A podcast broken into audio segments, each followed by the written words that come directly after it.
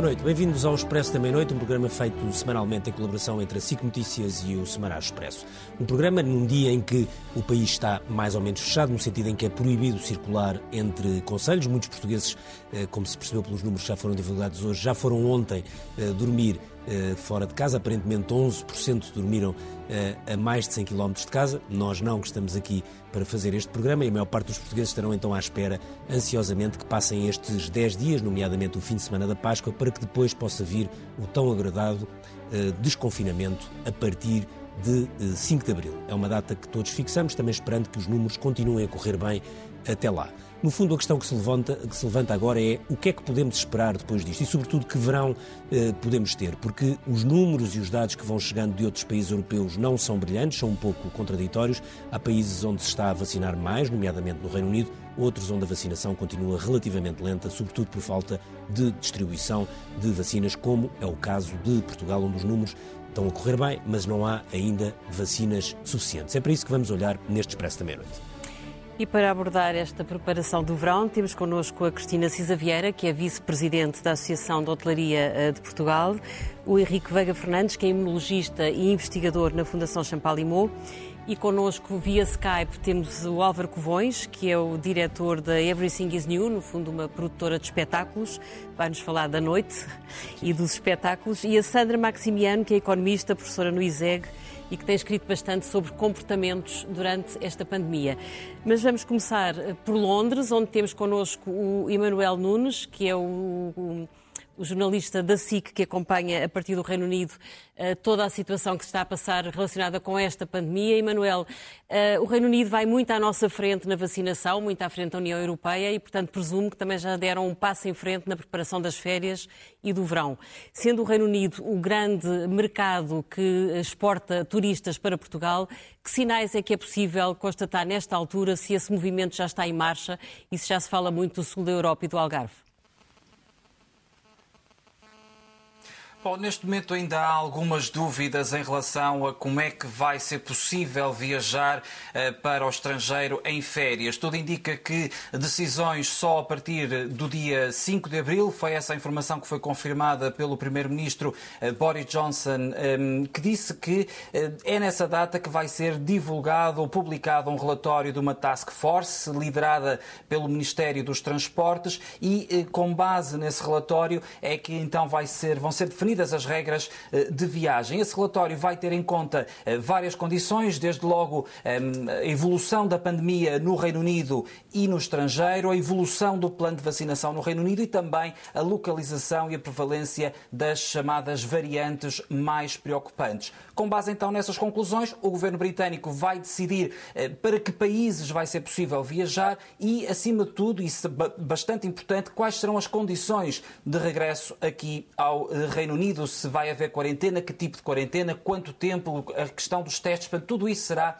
nessa altura esclarecido. A imprensa britânica foi avançando nos últimos dias algumas opções que estarão a ser analisadas ou consideradas pelo Governo, desde logo a questão do passaporte de vacinação, a criação de um sistema de semáforo consoante uh, o risco inerente a cada país. Portanto, são várias as opções, mas nenhuma delas foi ainda uh, confirmada pelo Governo. Em relação ao quando se vai poder viajar, também nesse aspecto há algumas dúvidas, porque o plano de desconfinamento inglês estabelece que a partir do dia 17 de maio eh, passará a ser possível sair de Inglaterra por motivos não essenciais. No entanto, esta semana o Parlamento aprovou eh, um pacote legislativo que, entre outras medidas, eh, basicamente proíbe férias no estrangeiro e quem arriscar pode até, ou quem, quem, quem for apanhado em falso, pode até arriscar uma multa de até 6 mil euros. Essa informação fez com que houvesse logo várias notícias, dando conta de que até ao dia 1 de julho ninguém vai poder sair daqui, mas o Governo eh, já veio esclarecer que não será bem assim. A data 17 de maio mantém-se.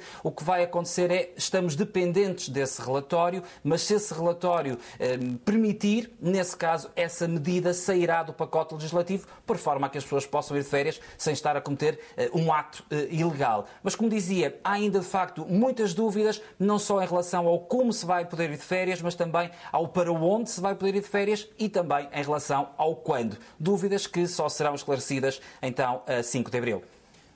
Emanuel, enquanto essas dúvidas não são esclarecidas e não se vê quem é que, se os turistas britânicos podem ou não podem vir a Portugal. O Reino Unido é de longe o país da Europa com mais gente vacinada, já são, se não me engano, 32 milhões de doses ministradas, embora o Reino Unido optou por insistir muito na primeira uh, dose e deixar o número de, pessoas com duas doses uh, é apenas cerca de 2 a 3 milhões de, de, de, britânicos. Mas a minha questão é até que ponto é que a vossa vida aí já mudou? Ou seja, aquela ideia de regresso à normalidade, como é que tu descreves? Ou seja, tu já regressaste à normalidade ou ainda estás num, num ou ainda sentes muito as restrições da pandemia? Bom, nós ainda estamos na primeira fase do, do desconfinamento. Um, o plano de desconfinamento inglês é composto por quatro fases, sendo que eh, entre cada fase é preciso aguardar cerca de cinco semanas e a passagem de uma fase à outra está sempre dependente do cumprimento de quatro condições, nomeadamente o plano de vacinação, a evolução da pandemia eh, e outras condições. Neste momento, nós estamos então eh, na, na chamada primeira parte da primeira fase, ou seja, no dia 8 de março começou o desconfinamento, com a reabertura das escolas, e já na próxima segunda-feira no dia 29 de março, passamos então para a segunda parte da primeira fase. E o que é que acontece? Regressa à chamada regra de seis, ficou assim conhecida, ou seja, eh, os, os, os agregados no exterior, em locais abertos, eh, estão eh, limitados a seis pessoas e desaparece a ordem para ficar em casa. Só a partir de segunda-feira é que, de facto, as pessoas podem sair de casa por motivos não eh, essenciais, mas ainda assim não é possível, por exemplo, ir passar o fim de semana ao norte do país. Eh, existem indicação para que as pessoas fiquem nas suas zonas. No dia 12 de abril, aí sim notar-se-á uma diferença maior, porque no dia 12 de abril um, reabre o comércio hum, não essencial, reabrem também os pubs, mas apenas as esplanadas, aquilo que eles chamam aqui de beer gardens. Naturalmente, os pubs que não têm esplanada terão que continuar uh, fechados e abrem também os, uh, os ginásios e os, uh, e os cabeleireiros. Portanto, o dia, hum, esse dia 12 de abril é seguramente esperado por muitos e a última fase eh, tem lugar no dia 21 de junho, lá está, se a pandemia e a evolução da pandemia o permitir, e o que o Governo prevê, ou que tem como objetivo, é que a partir do dia 21 desapareçam os limites ao contacto social. Ok, obrigado, Emanuel. Boa sorte para a primeira ida ao Beer Garden. Nós, se tudo correr bem, ainda vamos uns dias antes, dia 5, já podemos estar a beber cervejas numa esplanada. Esperemos. Pronto, regressamos então ao estúdio. Uh... Cristina Cisa Vieira, nós estamos em Portugal a viver um momento que é um bocadinho esquizofrénico. Por um lado, há sinais de esperança e de otimismo, os números da pandemia estão francamente melhores e, e, o processo de vacinação, embora lentamente, mas está a avançar. Isso pode dar a tentação às pessoas de pensarem no verão. Por outro lado, há mais medos. Uh, há o medo de uma quarta vaga, há o medo das novas variantes. Como é que isto se está a refletir na hotelaria? A vacinação trouxe mais reservas ou, pelo contrário, continua tudo ainda muito contido? Ora bem, boa noite, muito obrigada pelo convite. Uh, bom, eu diria que uh, não é inesperado e não é a primeira vez que o estamos a viver. Já o ano passado também tivemos assim fases de uh, energia até trazida pelo Reino Unido, quando de repente durante um tempo estivemos no corredor aéreo, depois saímos do corredor aéreo, portanto vivemos de facto momentos entre esquizofrenia e ciclotímicos, não é? Em cima e em baixo. Uh, neste momento, de facto, o que nós consideramos essencial é que haja dois planos, ou três, vá, mas dois primeiros a correrem muito bem este plano de desconfinamento, mas sendo ajustado. No fundo, primeiro, aquilo que já pretendíamos, que também eh, o Emanuel não nos dava nota, ou seja, ter um plano com critérios, perceber quais é que são os indicadores, eh, como é que a coisa vai correndo. Eh, depois, um plano de vacinação que corra rapidamente, que nos permita de facto imunizar o maior número de pessoas possível e depois, enfim, numa outra fase, mas quase já, um plano de promoção porque o que se vai passar de hora avante é uma concorrência feroz na Europa. A Europa, primeiro destino uh, internacional de, de, de turismo, uh, e de facto estamos todos, uh, enfim. Uh, exangue já as, Mas já há planos todas. para fazer a promoção do, do turismo para este verão? Bom, a Sociedade de Estado dava nota para este verão, é, assim, é o plano de retoma, digamos uhum. assim. Para este verão parece um pouco prematuro, porque nós já sabemos, todos os estudos indicam que as viagens se vão fazer uh, ou localmente, ou nacionalmente, ou no máximo intra-regiões. Não vai haver viagens de longo curso, não vai haver viagens transcontinentais e nós temos um problema suplementar enfim, virtude para, para certos efeitos, é que realmente, enquanto 60% do turismo internacional se faz por via aérea, em Portugal é 95%. E, portanto, enquanto tivermos os aviões em terra uh, e, de facto, não houver a abertura do espaço aéreo, teremos muita dificuldade em puxar turismo internacional. Portanto, portanto este verão... que a aposta prioritária continua a ser o ir, para, o ir para fora cá dentro e, portanto, as pessoas Totalmente. ficarem muito... Este é um verão que nós já sabemos que se vai passar mais uma vez com o turismo interno com sorte, um turismo interno alargado, não é? A Espanha e eventualmente a França. Uh, um turismo que vai ficar outra vez, e neste momento, uh, quer dizer, com sorte, e ainda esperando, obviamente, que o primeiro mercado emissor uh, que é o em receitas, que é o mercado britânico, 40% do turismo no Algarve é britânico uhum. e na Madeira também, possa de facto vir, é a grande esperança para a Madeira e o Algarve, mas uh, com estas reservas. Uh, não sabemos muito bem, sabemos, por exemplo, que as companhias de baixo custo, portanto, EasyJet, uh, Ryanair e, e, e Jet2, sabem que tem havido uma busca imensa e as reservas imediatamente, uhum. desde que o Boris Johnson, em fevereiro, anunciou que a partir de 17 de maio ia haver viagens internacionais, incrementaram brutalmente e a busca por Portugal imenso. Mas, enfim, eh, por exemplo, na hotelaria isso não é ainda sensível. Eh, muito uhum. baixa a taxa de reservas e são meras intenções. Neste momento o perfil é todas as reservas são canceláveis, tudo é mutável, tudo, uhum. portanto, reservas só no papel e muito baixo, um em cada quatro hotéis.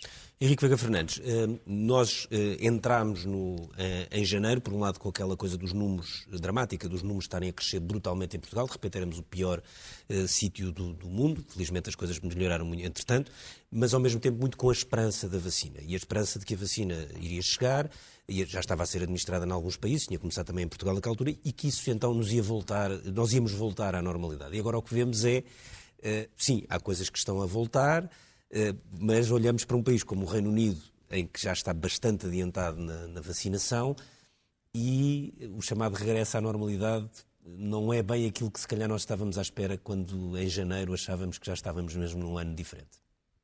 Bom, primeiro de tudo, boa noite e muito obrigado pelo, pelo convite. Um, quando surgiram as primeiras notícias da vacinação, aliás, a comunidade em geral científica, eu em particular, referi que nós íamos ver os primeiros impactos da vacina realmente a acontecer em abril. E é o que já estamos a ver mesmo em território nacional.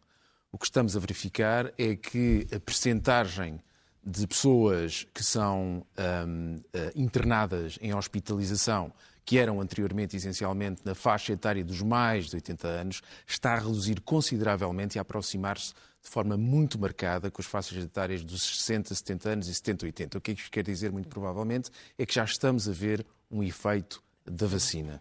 Se levarmos efetivamente isto uh, ao extremo, e quando eu digo ao extremo, para países onde a cobertura da população um, com o protocolo integral de vacinação, portanto, as duas doses, e o caso exemplar é Israel, Sim, é onde país. temos praticamente 60% da população já vacinada, pelo menos com uma dose, e 52% ou 53% vacinada com as duas doses, aí os resultados são absolutamente extraordinários. O que está a acontecer. Nós já os vemos, os israelitas todos na rua e todos O que está a acontecer é extraordinário e é importante as pessoas perceberem. E o que está a acontecer é que os casos de doença grave que essencialmente ocorrem nas pessoas de uma faixa etária mais elevada, caíram a pique, e apesar de ainda termos números significativos de infecção, portanto, em números significativos, deixou de ser um grave problema de saúde pública. Porquê? Porque as pessoas não necessitam necessariamente de ser internadas. E, portanto, é uma doença ligeira. O vírus circula, causa doença no essencial ou ligeira ou assintomática, mas efetivamente o número de pessoas que estão a ser internadas é bastante mais baixa. Uhum. Mas há um ponto muito importante que, que, que, que, tocou, que tem a ver justamente com esta assimetria. Nós falamos da assimetria uh, e os exemplos que acabámos de dar são claríssimos entre aquilo que está a acontecer, por exemplo, em Israel e o Reino Unido e os outros países da União Europeia, em que de facto há uma diferença esmagadora, mas estamos a esquecer da restante parte do mundo onde nem sequer há vacinação. Uhum. Há uma simetria tremenda. E, portanto, se estamos a falar de verão e circulação de pessoas, uhum. este problema vai perdurar e continuar, não é em 2021. Será 2021, 2022 e, possivelmente, 2023, se pensarmos em termos de, de movimento global. Portanto, para si, como imunologista, arrepia-lhe pensar uh, ou, ou, aceitar esta conversa de aviões, venda de viagens, milhares de turistas a circular. Acha que isto devia ser estancado e que as pessoas deviam preparar-se para mais um verão de sacrifício? Não, o que eu digo é que nós devemos olhar para a pandemia como um processo global que o é e não regional. Uhum. Ou seja, nós podemos estar. Isso é que se chama pandemia, não é? Exatamente. A pandemia é um problema de todos, não é um problema europeu, não é um problema norte-americano. E o que acontece neste momento é que os acordos que foram feitos para as vacinas estão essencialmente centralizados em dois continentes, ou melhor, uma parte do continente americano, América do Norte, e na Europa. E quando olhamos para a distribuição uh, uh, geográfica mundial da disponibilização, a disponibilidade que estes países têm de ter acesso à vacinação, é absolutamente uh, dispar. Para ter uma ideia, a África tem cerca de 0,3 doses por 100 habitantes. Portanto, há aqui, um, há aqui um fosso absolutamente gigantesco e que vai demorar muito tempo até conseguirmos colmatar e reduzir. Portanto, tem que haver necessariamente aqui iniciativas eh, multilaterais, internacionais. Aliás, já todos ouvimos falar do COVAX, o Durão Barroso é presidente, e toda essa iniciativa. Mas nesta fase que temos vivido, particularmente estas últimas semanas foram bastante quentes, este nacionalismo da vacina e este contencioso entre a Europa e o Reino Unido, nomeadamente, um, mas é um passo que se tem que dar mas é enquanto é não tivermos garantias dessa globalização das vacinas, o que é que aconselharia em termos de cautelas para o próximo verão? Vamos ver, para o próximo verão, eh, eh, nós, em território europeu, muito provavelmente vamos deixar de ter um problema de mortalidade como conhecemos até agora. Ou seja, uhum. Vamos continuar a ter pandemia, mas não como a conhecíamos até agora. Com muito menos internamentos graves. Exatamente. Vamos começar a ter uma dissociação entre o número de infectados e a correspondência que tinha anteriormente com o número de internamentos. Portanto, e os números de internamentos vão cair, também a cair. Exatamente, vão cair a pique. É isso que já vemos em Israel, é isso que vemos na, no Reino Unido e é o que parece estar a começar a acontecer também em Portugal nos mais uhum. de 80 anos. Agora, a proteção vai continuar a ser necessária. Muito bem. Estarmos vacinados não necessariamente uh, uh, uh, nos protege de ser infectados e transmitir a terceiros. Vamos então primeiro falar com a Sandra Maximiano. Uh, boa noite, uh, Sandra. Um, do ponto de vista económico e de, da área que, que cobre e que, que, estuda enquanto professora e investigadora, uh, como é que se gera esta questão das expectativas? Porque nós, uma das coisas mais fundamentais na economia é a expectativa, a confiança, a ideia dos consumidores, mesmo que agora não possam fazer nada, mas que daqui por um mês já vou poder fazer, ou daqui a dois meses, e de repente, ao longo desta epidemia ou desta pandemia, está-nos a acontecer aquilo, bem, que aconteceu a, às pessoas também há 100 anos, mas nós não sabíamos como é que era, que é de repente achamos que vai uma coisa melhorar e afinal, de repente volta para trás, depois volta para a frente, depois volta para trás. como é que, como é, o que é que podem ser os efeitos económicos desta, desta, desta ideia de para-arranca e de marcha atrás e avanço? Bem, uh, antes de mais, boa noite a todos. Um, é assim, os efeitos, uh, estamos todos um bocadinho ainda a aprender uh, exatamente com, com, com, toda esta situação, não é? Com, com, todo o facto de desconfinarmos, desconfinarmos, voltamos a confinar e, um, e, é, e, este, este avanço e recuo também nas nossas expectativas e a forma como as pessoas vão, vão lidando com isso. Um, eu penso que a vacinação, e em Portugal o facto de uh, não. Uh, temos alguns movimentos negacionistas, mas não têm tanta, uh, lá, tanta expressão como em, em, outros países, e a aceitação dessa vacinação e as expectativas que vêm uh, juntamente com, com esse facto são positivas uh, e, e, trazem alguma confiança às pessoas. Obviamente que o ritmo da vacinação, sendo, não sendo particularmente alto, não é? Pelo contrário, traz, uh, traz alguns receios. Portanto, temos aqui, uh, temos aqui esta, uh, houve, houve um, um, lá, um, uma, umas expectativas positivas, um aumento de confiança, entretanto voltámos um bocadinho atrás e depois também o que não podemos esquecer é que são estas mensagens que têm sido, um têm sido muitas mensagens deixadas pelo, pelo, pelo governo, não é? Uh, com alguns avanços e com alguns recuos, desde o Natal até agora, um, e, e, penso que traz, uh, traz alguma desconfiança uh, que se poderia, poderia ser muito mais controlada uh, na, e, e umas expectativas negativas nas pessoas. Portanto, eu não, eu, na minha opinião, eu acho que estamos, estamos todos muito mais cautelosos em relação ao verão. Há aqui dois efeitos. Por um lado, temos a experiência do verão passado, que correu muito bem. E eu, eu acho que as pessoas pensam um bocadinho nisso e têm a sensação que, apesar de poderem vir em novas tipos, mas também temos a vacina, a, a, vacinação, em termos globais, em, em, países que, como Israel e Inglaterra, que está a correr extremamente rápido. E, e o facto de, mesmo sem a vacina, o verão passado ter sido, de alguma forma, uh, positivo em termos de números de casos, deixa alguma, uh, algumas boas expectativas e confiança nas pessoas. Por outro lado, um, também uh, eu acho que começámos a esperar mais do que podemos podemos agora uh, uh, ter, não é? em termos de, por exemplo, e penso muito é no setor dos espetáculos, no setor, uh, na questão de, no setor cultural em geral e da possibilidade de haver ou não espetáculos de verão e eventos de verão em que, que havia alguma expectativa, não é? E havia várias pessoas com, lá, com alguns bilhetes comprados é para, para determinados eventos e que vêm, que possivelmente não vão ser realizados. Portanto, acaba por, uh, como, como, aqui, como aqui já disse, é? essa questão das expectativas têm sido adaptadas constantemente. Eu acho que as pessoas começam-se a habituar a esta, esta, esta vida, vá lá, de que não se pode, que temos confiança, mas a confiança é limitada. Portanto, a Sandra, escreveu, a Sandra escreveu, já vamos ao Álvaro Covões também para falar dos espetáculos, mas a Sandra escreveu um artigo no Público que tinha um, um no Expresso, título, no Expresso. No, Expresso, peço desculpa, que tinha um título muito engraçado que falava de experimentar para melhor desconfinar e contava uma experiência que está a ser feita em Amsterdão em que abriram uma mega discoteca com 1.300 lugares e venderam pai, mil bilhetes em 20 minutos, mas tudo aquilo era muito controlado, com regras muito concretas e muito espartanas até, mas depois o seu artigo não nos dizia qual foi o resultado. Tem, tem notícia de que, em, que é que, em que é que tudo isso resultou?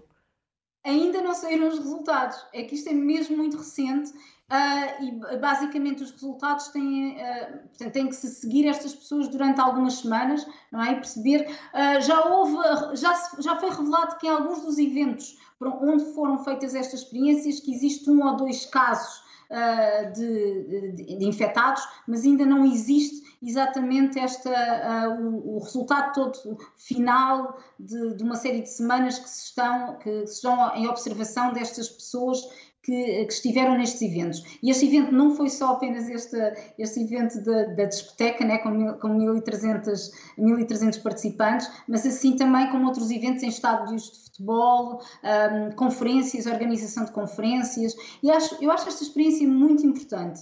E, e porque nos permite não só perceber, há aqui dois pontos, não só perceber uh, todo, esta, lá, todo este percurso de supostos, de supostos infectados e, de, de, taxa de contaminação que possa vir a ocorrer nestes determinados eventos controlados, um, onde existem di diferentes grupos com diferentes medidas de proteção, isso é que é interessante, mas também ajuda-nos a perceber uma coisa, que é perceber como melhor podemos organizar uhum. estes espaços é? reabrir e desconfinar e que medidas é que nós devemos tomar, essas medidas de proteção, que são até mais eficazes em termos de, de organização das pessoas. Portanto, há aqui, há aqui dois pontos muito importantes nesta experiência, que é não só perceber uh, lá, uh, todo esse percurso da, da, da, taxa de infecção que pode ocorrer de, com, destes eventos com muita gente, mas também como organizar estes espaços. Enquanto que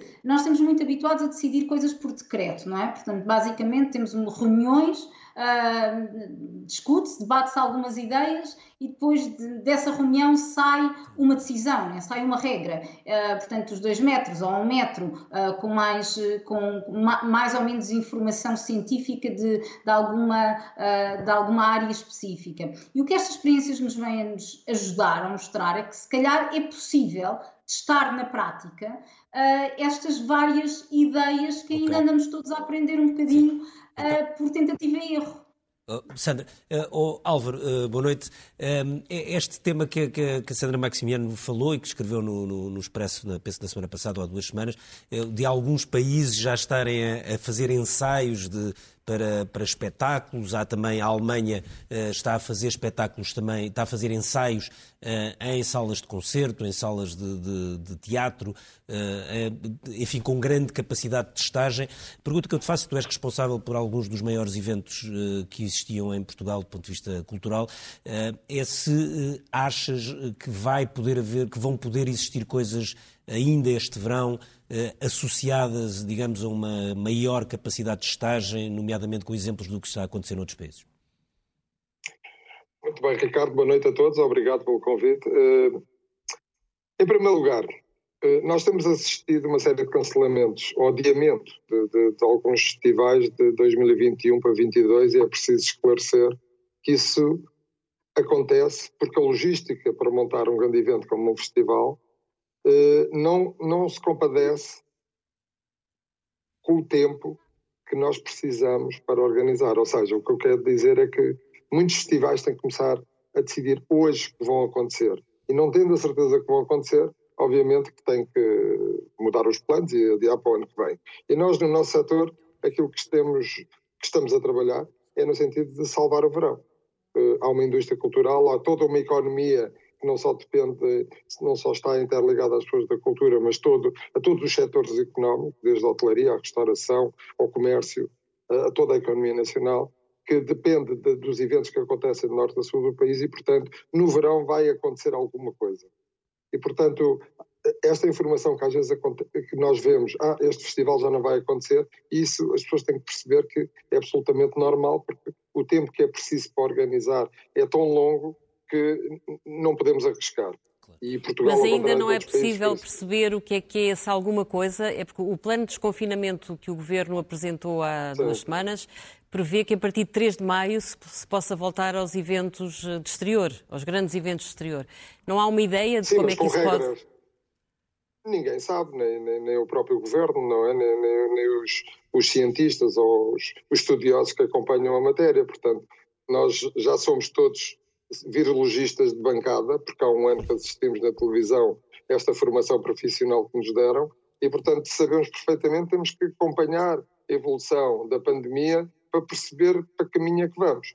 Eu, pessoalmente, acredito, e nós no nosso setor acreditamos muito, aliás, como já aqui foi dito, já se está a sentir em Portugal os efeitos da vacinação. E não é só da vacinação, também é, não podemos esquecer que já temos eh, oficialmente mais de 800 mil portugueses que foram infectados e que de alguma forma ganharam alguma imunidade e, portanto, isso está a conduzir a que as pessoas, mesmo que reinfectadas, não, pelos vistos, não estão a ter episódios tão graves. Agora, aquilo que, que, que perguntavas, Ricardo, é muito importante. Nós, em Portugal, de facto, o Ministério da Cultura e num grupo de trabalho estão as associações do setor, mais a Secretaria de Estado do Turismo e a Secretaria de Estado da Saúde e a DGS, também estamos a planear e já está numa fase final, numa fase muito avançada, também eventos piloto, tal qual como foram aqui referidos. Obviamente que esses eventos todos têm que compreender, só podem acontecer depois de reabrirmos, uh, uh, depois de desconfinarmos, porque senão já teriam acontecido. Mas esses eventos piloto passam por espetáculos ou, ou, ou podemos falar também de discotecas? Espetáculos.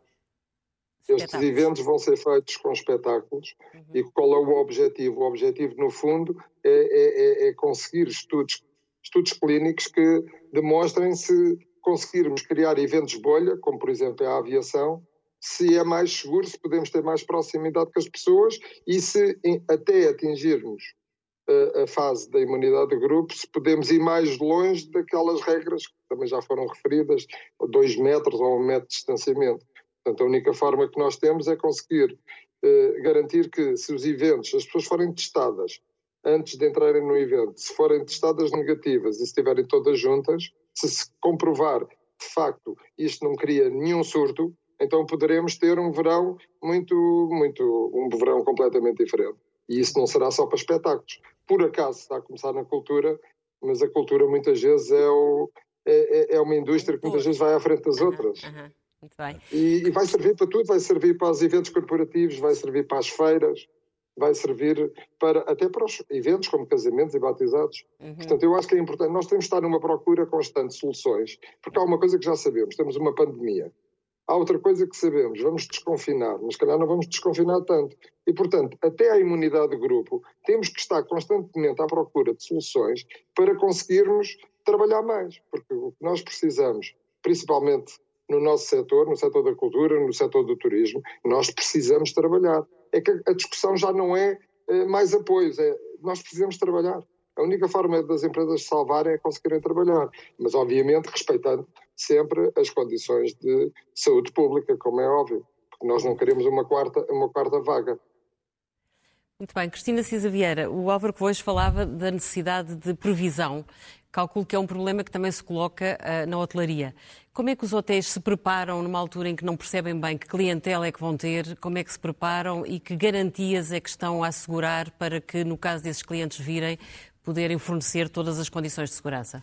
Deixe-me só uh, ter um pontinho um pouco atrás, que de facto o primeiro estímulo para viajar é a confiança, ou a primeira necessidade. E aquilo que o Henrique Veiga Fernandes dizia é fundamental. Eu fico espantada, de facto, e acho que todos nos devemos espantar, como é que num ano e picos se desenvolveu uma vacina já com este grau de eficácia. Uhum. E isto é, eh, de facto, muito importante para dar essa confiança para viajar. Tanto mais que, no final de novembro de 2019, a WTTC, que é o World Travel and Tourism Council, que é um organismo hiper especializado em turismo, fez um estudo comparado sobre um, ehm, o tempo de retoma que o turismo tinha perante determinadas crises. E o tempo de retoma médio perante a uh, recuperação de crises, epidemias e surtos, que eles chamavam de New Normal, é de 19,4 meses. É superior ao tempo de recuperação de episódios de terrorismo, que é de 11,4 meses, e de desastres naturais, que é de 10 meses. Portanto, o tempo de recuperação de epidemias é muito dilatado. Isto de nós termos a vacina é de facto uma alavanca formidável, é extraordinário, além de ser um espanto, como é que a ciência conseguiu em tão pouco tempo uma vacina tão eficaz. Vindo à sua pergunta, e realmente o Álvaro apontou bem, eh, esta situação de que nós não ligamos e desligamos na torneira. De facto, uhum. os, eh, os, hotéis neste momento estão maioritariamente, janeiro e fevereiro, eh, fevereiro 80% da hotelaria no Algarve fechada, no, no, no, no Porto, em Lisboa. E atenção, nós o ano passado tivemos, em 2019, 16,4 milhões de turistas internacionais, 8 milhões dos quais foram em duas áreas urbanas, áreas metropolitanas, Lisboa e Porto. Mas isso em 2019. Milhões, em 2019. Uhum. 8 milhões. 3 milhões e 2,2 no Algarve. Portanto, a nossa uh, focalização no mercado internacional e Lisboa e Porto é brutal. Por causa dos eventos, por causa das feiras, por causa da cultura. Uhum. Portanto, uh, uh, e vai ser o mais difícil de arrancar. As pessoas neste momento o que procuram é de facto sol e mar e o interior. Ora bem, os hotéis não podem abrir assim às fatias. É por isso que nós tínhamos dito que isto de permite. Os hotéis não são dormitórios, não é abrir só camas e eu tenho que ir servir os pequenos almoços em room service. Uhum. Não posso servir refeições, não posso ter o spa, a piscina, o ginásio. Isto não funciona. Nós não temos é tido procura, porque senão os hotéis não abriam só para oferecer camas. Ninguém vai para um hotel, para, ter, para dormir no hotel. Portanto, este tempo de preparação de que falava, de facto, por exemplo, para nós era muito importante, a partir de maio, até para teste das próprias equipas e dos equipamentos e das infraestruturas, já haver turismo interno, já haver esta mobilidade intraconselhos uhum. para permitir algum teste. E, de facto, isto, aos poucos, nós já tínhamos a expectativa de que, a partir de abril, maio, 70% da hotelaria poderia vir a abrir, aos poucos, até ao fim do ano. Uh, e se, se, de facto isto atrasa e se nós não temos regras claras e se os planos de desconfinamento, de facto, aquilo que se dizia, vamos desconfinar já, se for necessário confinar, vai ter que ser, de facto, muito mais cirúrgico, só por zonas, porque senão isto, o turismo não aguenta mesmo. Nós não podemos andar no para-arranca. É impossível. O Álvaro dizia, pronto, nós estamos a adiar estes grandes concertos, etc., para 2022, mas a hotelaria não pode esperar para 2022. Então, se não, então é que o turismo para, porque sem hotelaria não há turismo, não é? Henrique Veiga Fernandes, esta questão da, da testagem, nomeadamente que, que, que, o, que o Álvaro Covões falou e de, que, e de que a Sandra também já escreveu sobre se estarem a fazer em eventos, por exemplo, em Israel, até para convencer os jovens que são os que estão menos convencidos de, de, de, que precisam da vacina. E não é por questão de negacionismo, é porque acham que não, não têm efeitos tão graves, então não se estão a vacinar. Estão a começar a haver, a haver eventos só para pessoas que são vacinadas, os ginásios também só abrem para quem está vacinado. Esse tipo, a questão da testagem, que é uma questão, se quisermos, nova face a outras pandemias, pode ser um, um fator completamente diferente, eh, ou seja, pode ser um fator determinante no facto de termos um verão completamente diferente do ano passado ou não? Não, absolutamente. Eu acho que há aqui uh, três vértices absolutamente fundamentais para este desconfinamento. O primeiro, que foi o que tivemos a falar até agora no essencial, foi a vacinação. Uhum. E claramente os efeitos são tangíveis, são dramáticos e é a vacinação que nos vai uh, salvar desta pandemia. Enquanto não temos a população toda vacinada, há dois outros vértices críticos. Um é o rastreio. O que é que isto quer dizer? Quer dizer testar pessoas em que não há sequer um indício que estejam infectadas, mas fazemos em situações em que há grandes agregados de pessoas, o caso das escolas, o caso do que acabámos de falar, dos eventos, por exemplo, que será uma medida absolutamente crítica, e finalmente a testagem. E, portanto, isso vão ser aspectos absolutamente críticos. Relativamente àquilo que é o teste eh, no terreno, uh, obviamente esta situação do testar, do rastrear para eventos uh, culturais é algo de relativamente novo. Mas em certas empresas, em centros médicos, nos profissionais de saúde, não é novo. É algo que nós estamos a fazer desde abril, com um extraordinário sucesso, em que todos os, os, participantes, todos os funcionários são testados semanalmente, com muita regularidade, independentemente de terem sintomas ou não, ou seja, são rastreados e acresce a esse rastreio o uso de material de proteção individual e algum distanciamento. Por exemplo, no caso concreto, e posso dar um exemplo tangível que toda a gente uh, uh, conhece provavelmente no país, na Fundação Champalimau, desde fins de março, que todos os funcionários são testados semanalmente, todos os funcionários à entrada têm um inquérito epidemiológico, usam máscara e usamos distanciamento social. Sempre estivemos abertos, não fechamos, recebemos doentes, não temos um único caso de transmissão interna. Portanto, estas medidas funcionam, têm é um custo. Isso pode ser discutido, eu não sou especialista no assunto, mas montar uma estratégia de testagem, de rastreio em eventos culturais, depende agora quantas pessoas estamos a falar, tem um custo, tem uma logística que tem que ser que é brutal, ponderado. Sim, sim. Mas, portanto, acha que mais do que estar a agitar o papão de uma quarta vaga ou das novas variantes e do risco das variantes brasileira e britânica, acha que mais do que isso o que é preciso é investir massivamente na testagem e, e, e no rastreamento? Eu queria desmistificar um bocadinho a questão do papão das variantes. Não haja dúvida nenhuma, são importantes, têm uma transmissão acrescida, mas também para hum, dar algum, algum conforto, alguma segurança às pessoas lá em casa que nos estão a, a ouvir. A, a, informação que, nós, que nos está a chegar científica demonstra o seguinte. A vacina da Johnson Johnson, ou Janssen, que é o nome, uh, uh, uma, uma, uma, um braço da Johnson Johnson, foi uh, os ensaios clínicos de fase 3 foram realizados já numa fase bastante mais tardia das anteriores, uhum. em que a variante britânica e a variante da África do Sul já estavam clarissimamente implantadas, uh, respectivamente, no Reino Unido e na África do Sul. E parte desses ensaios clínicos foram feitos nestes territórios e os resultados são absolutamente extraordinários. Uhum. O que é que nos dizem? Dizem-nos que o índice de proteção para a doença grave, conferido pela vacina, é igual ah. nas estirpes originais, na estirpe britânica uhum. e na estirpe da África do Sul. A mesma coisa nos foi agora uh, dado pelos uh, estudos feitos com a vacina da Pfizer BioNTech, que apresentam uma proteção em termos de anticorpos neutralizantes para estas variantes absolutamente idêntico. O que é que isto quer dizer trocado em medidas? Quer dizer que, apesar de algumas destas variantes provavelmente poderem escapar àquilo que é a proteção da doença ligeira das vacinas, Sim. estaremos muitíssimo provavelmente completamente protegidos da doença grave. E isso é efetivamente aquilo que importa. Isso é uma que é grande é muito notícia. significativo. Sim. Sandra Maximiano, a Sandra tem escrito também muito sobre a comunicação e a necessidade de um, passar a mensagem certa, uma mensagem de confiança. Uh, o que eu lhe perguntava era se acha que faz sentido, ouvimos falar do salvar o Natal, agora do salvar a Páscoa e agora do salvar o verão. Faz sentido passar esta mensagem? Vamos salvar o verão? Ou faz mais sentido preparar as pessoas para sobreviverem no meio de uma guerra?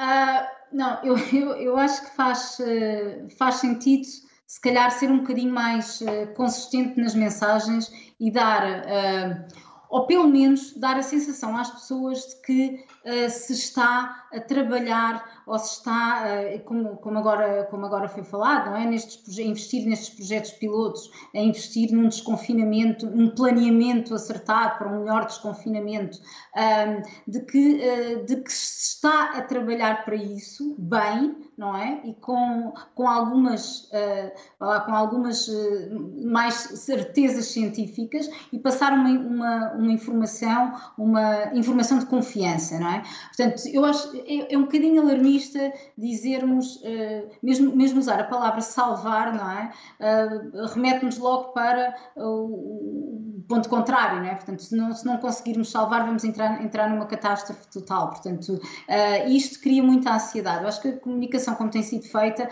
tem aumentado muito a ansiedade nas pessoas.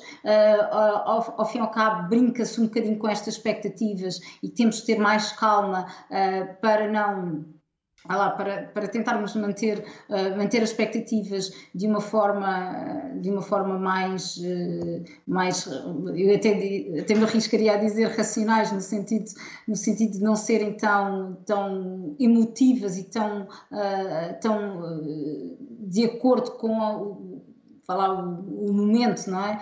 que se, que, que, se vive e, e, acima de tudo, é dar uma informação de que as pessoas possam sentir que uh, temos, lá, temos governantes e temos as autoridades a trabalharem de uma forma também cientificamente mais correta que as pessoas possam, possam confiar. Uh, a questão do salvar o verão, ou salvar a Páscoa, ou salvar seja o que for, tem muito a ver com uh, o tentarmos imputar uma responsabilidade, e daí já ter também várias vezes escrito sobre isso, tentarmos imputar a nós a responsabilidade do controle da pandemia.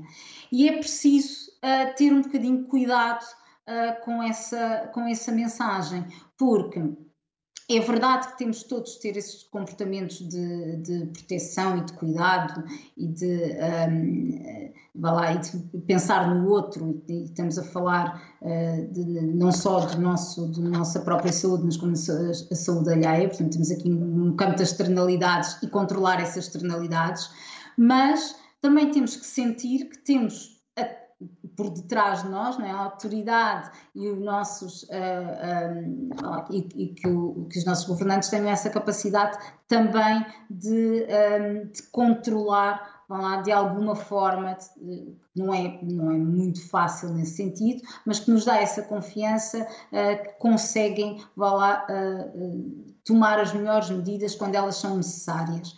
Portanto, não é dar-nos o que precisamos, porque precisamos todos um bocadinho de Natal, é verdade, ou agora na, na Páscoa, e depois uh, fazer-nos também sentir culpados, portanto, foi um bocadinho o que aconteceu uh, com a questão, a questão do Natal, portanto, havia muitas responsabilidades também sobre, uh, sobre a mesa. E passar esta mensagem de não, a culpa é nossa, enquanto cidadãos, e, e, e, quando se usa essa expressão do salvar, impõe imp, estamos a impor essa responsabilidade responsabilidade de uma forma excessiva. Portanto, é preciso ter cuidado com essa comunicação, porque senão um, acabamos por observar então mais movimentos, não diria de tal forma negacionistas, mas que já, que já demonstram algum cansaço.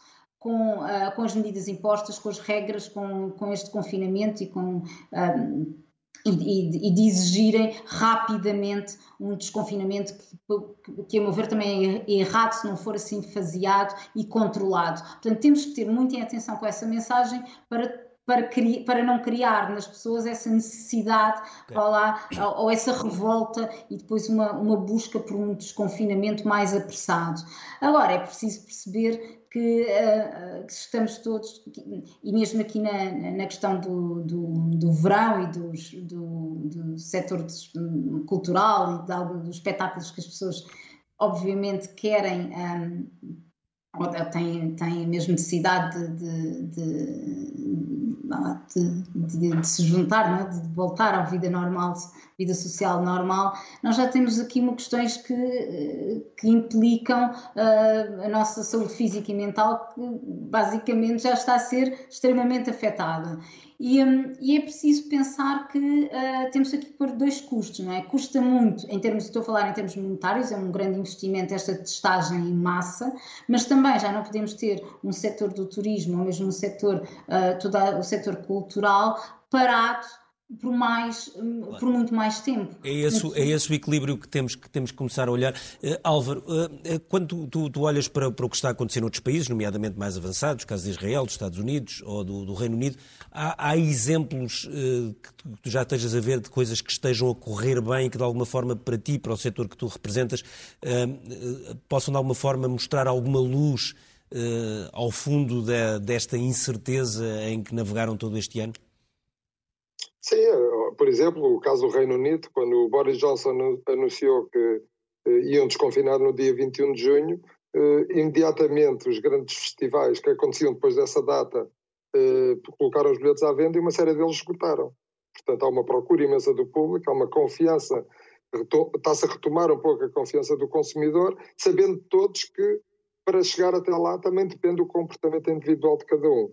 Eu, eu, eu gostava de só, só, corrigir uma coisa que a Cristina há pouco falou. Nós estamos a adiar uh, alguns eventos, mas obviamente que nós, tal como a hotelaria, também temos que trabalhar e obviamente estamos a trabalhar com, com o verão de uma forma muito com, com, com, muito mais força daquilo que é normal, porque a quebra de, de, a quebra que nós tivemos em 2020 foi superior a 80%, e portanto não há nenhum setor que, que aguente uma quebra tão grande. E portanto, para nós, que já demonstramos que a cultura é segura, que os espetáculos com as regras que aconteceram depois de, do primeiro confinamento, em que não houve nenhum surto, demonstramos que era possível trabalhar e, portanto, acreditamos que podemos ir mais longe. Obviamente que temos que começar a falar de outras coisas. Por exemplo, ainda não se fala em Portugal porque o que é que vamos fazer com os vacinados?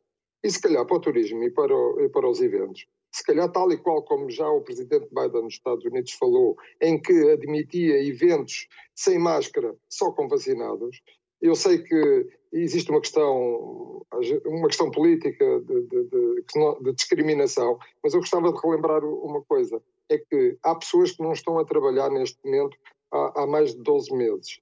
E, portanto, se fazer eventos só para vacinados significa dar trabalho a alguém, acho que a dignidade do trabalho é muito mais válida de qualquer eventual discriminação de uma pessoa ser vacinada poder ir a que não está vacinada não pode ir.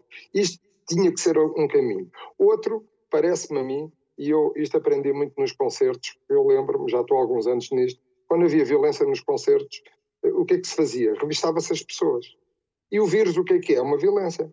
E porquê, porquê, que, porquê que nós também não revistamos as pessoas que chegam a Portugal? seja por terra, por mar e por ar.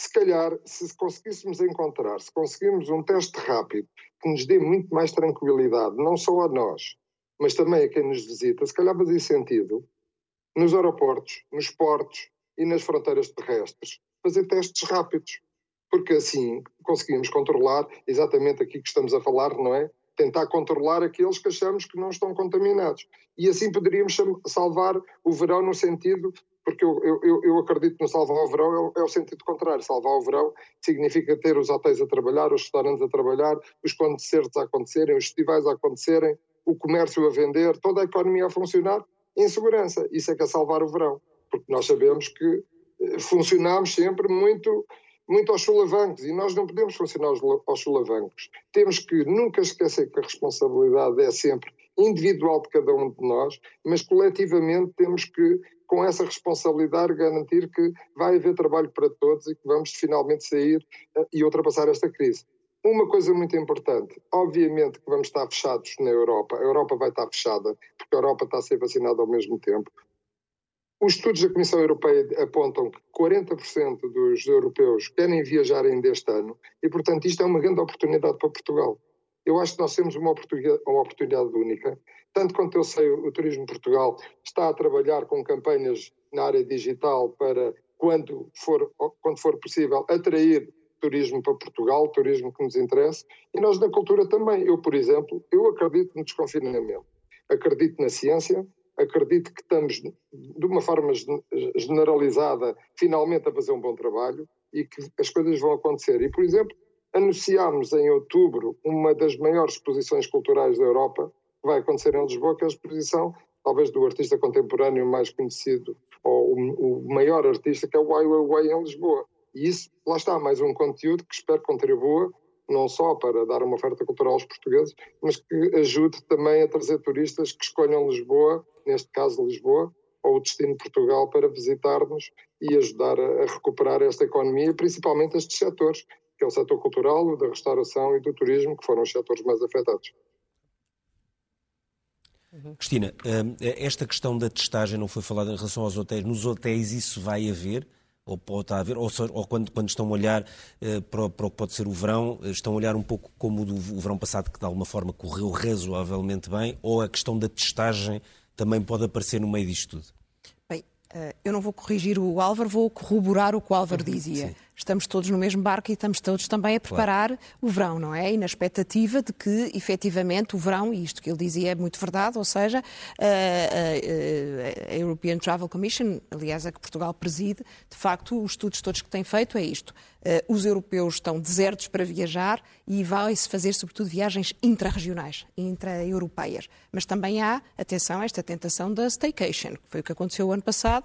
Portanto, os europeus também gostam muito e cada país, e a Europa não fala a uma só voz, não nos iludamos, Uh, e, portanto, o que poderá vir a acontecer a 5 de Abril, nós pensávamos que era a 12, mas pronto, já ganhámos 7 dias. A 5 de Abril também podem ser alguns sinais de que fiquem aqui e gastem as vossas libras claro, por cá. pode haver uhum. isso. Portanto... Okay, estamos, isso, vamos ver se acontece ou não. Estamos mesmo a chegar ao fim do, do programa. Queria só perguntar ao Rico Vega Fernandes uma, enfim, aquela pergunta de, para um milhão de dólares, que é eh, a tal imunidade de grupo, se a vacinação correr agora a esta velocidade que, se, que vamos ver, não sabemos, poderá mesmo existir eh, os tais 60% ou 70% por volta no verão ou final do verão? Acha possível ou não?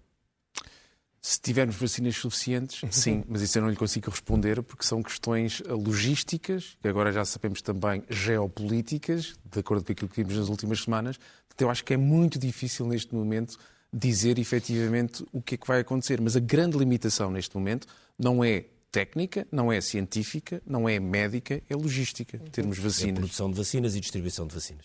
Sim, senhor. Vamos à, à primeira página do, às primeiras páginas do Expresso, o, o que já está nas bancas uh, desde, desde hoje.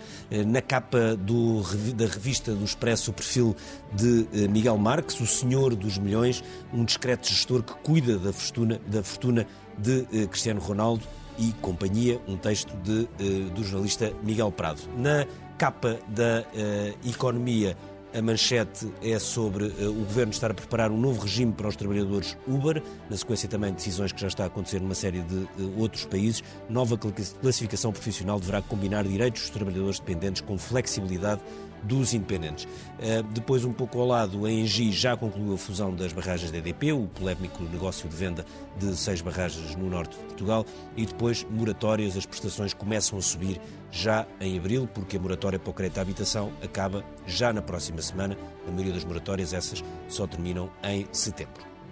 No primeiro caderno, a manchete fala da pressão que o Governo está a exercer sobre o Presidente da República para que vete a lei que aumenta os apoios sociais a famílias e a empresas. O Governo ameaça com o Tribunal Constitucional para travar esse aumento caso o Presidente da República promulgue a lei. Depois continuamos a falar da tensão no topo das Forças Armadas, isto a propósito de uma lei das Forças Armadas que Ramalhianes diz ao Expresso considerar muito complicada. O general defende que as mudanças devem ser feitas sem atropelos à unidade, à continuidade e à personalidade. No caso EDP, o Ministro do Ambiente diz ao Expresso que é inadmissível a EDP não pagar os impostos devidos e temos depois uma reportagem sobre a forma como os adolescentes têm vivido o isolamento, o isolamento visto por quatro adolescentes. Um texto que vale a pena ler. A União Europeia, por fim, quer as empresas portuguesas nas vacinas e, em conversa com o Expresso, o Comissário Europeu Thierry Breton é muito crítico da AstraZeneca. Termina aqui o Expresso da meia-noite. Eh, já a seguir o Jornal da Meia-Noite e depois o Governo de Sombra. Nós voltamos dentro de uma semana. Até para a semana.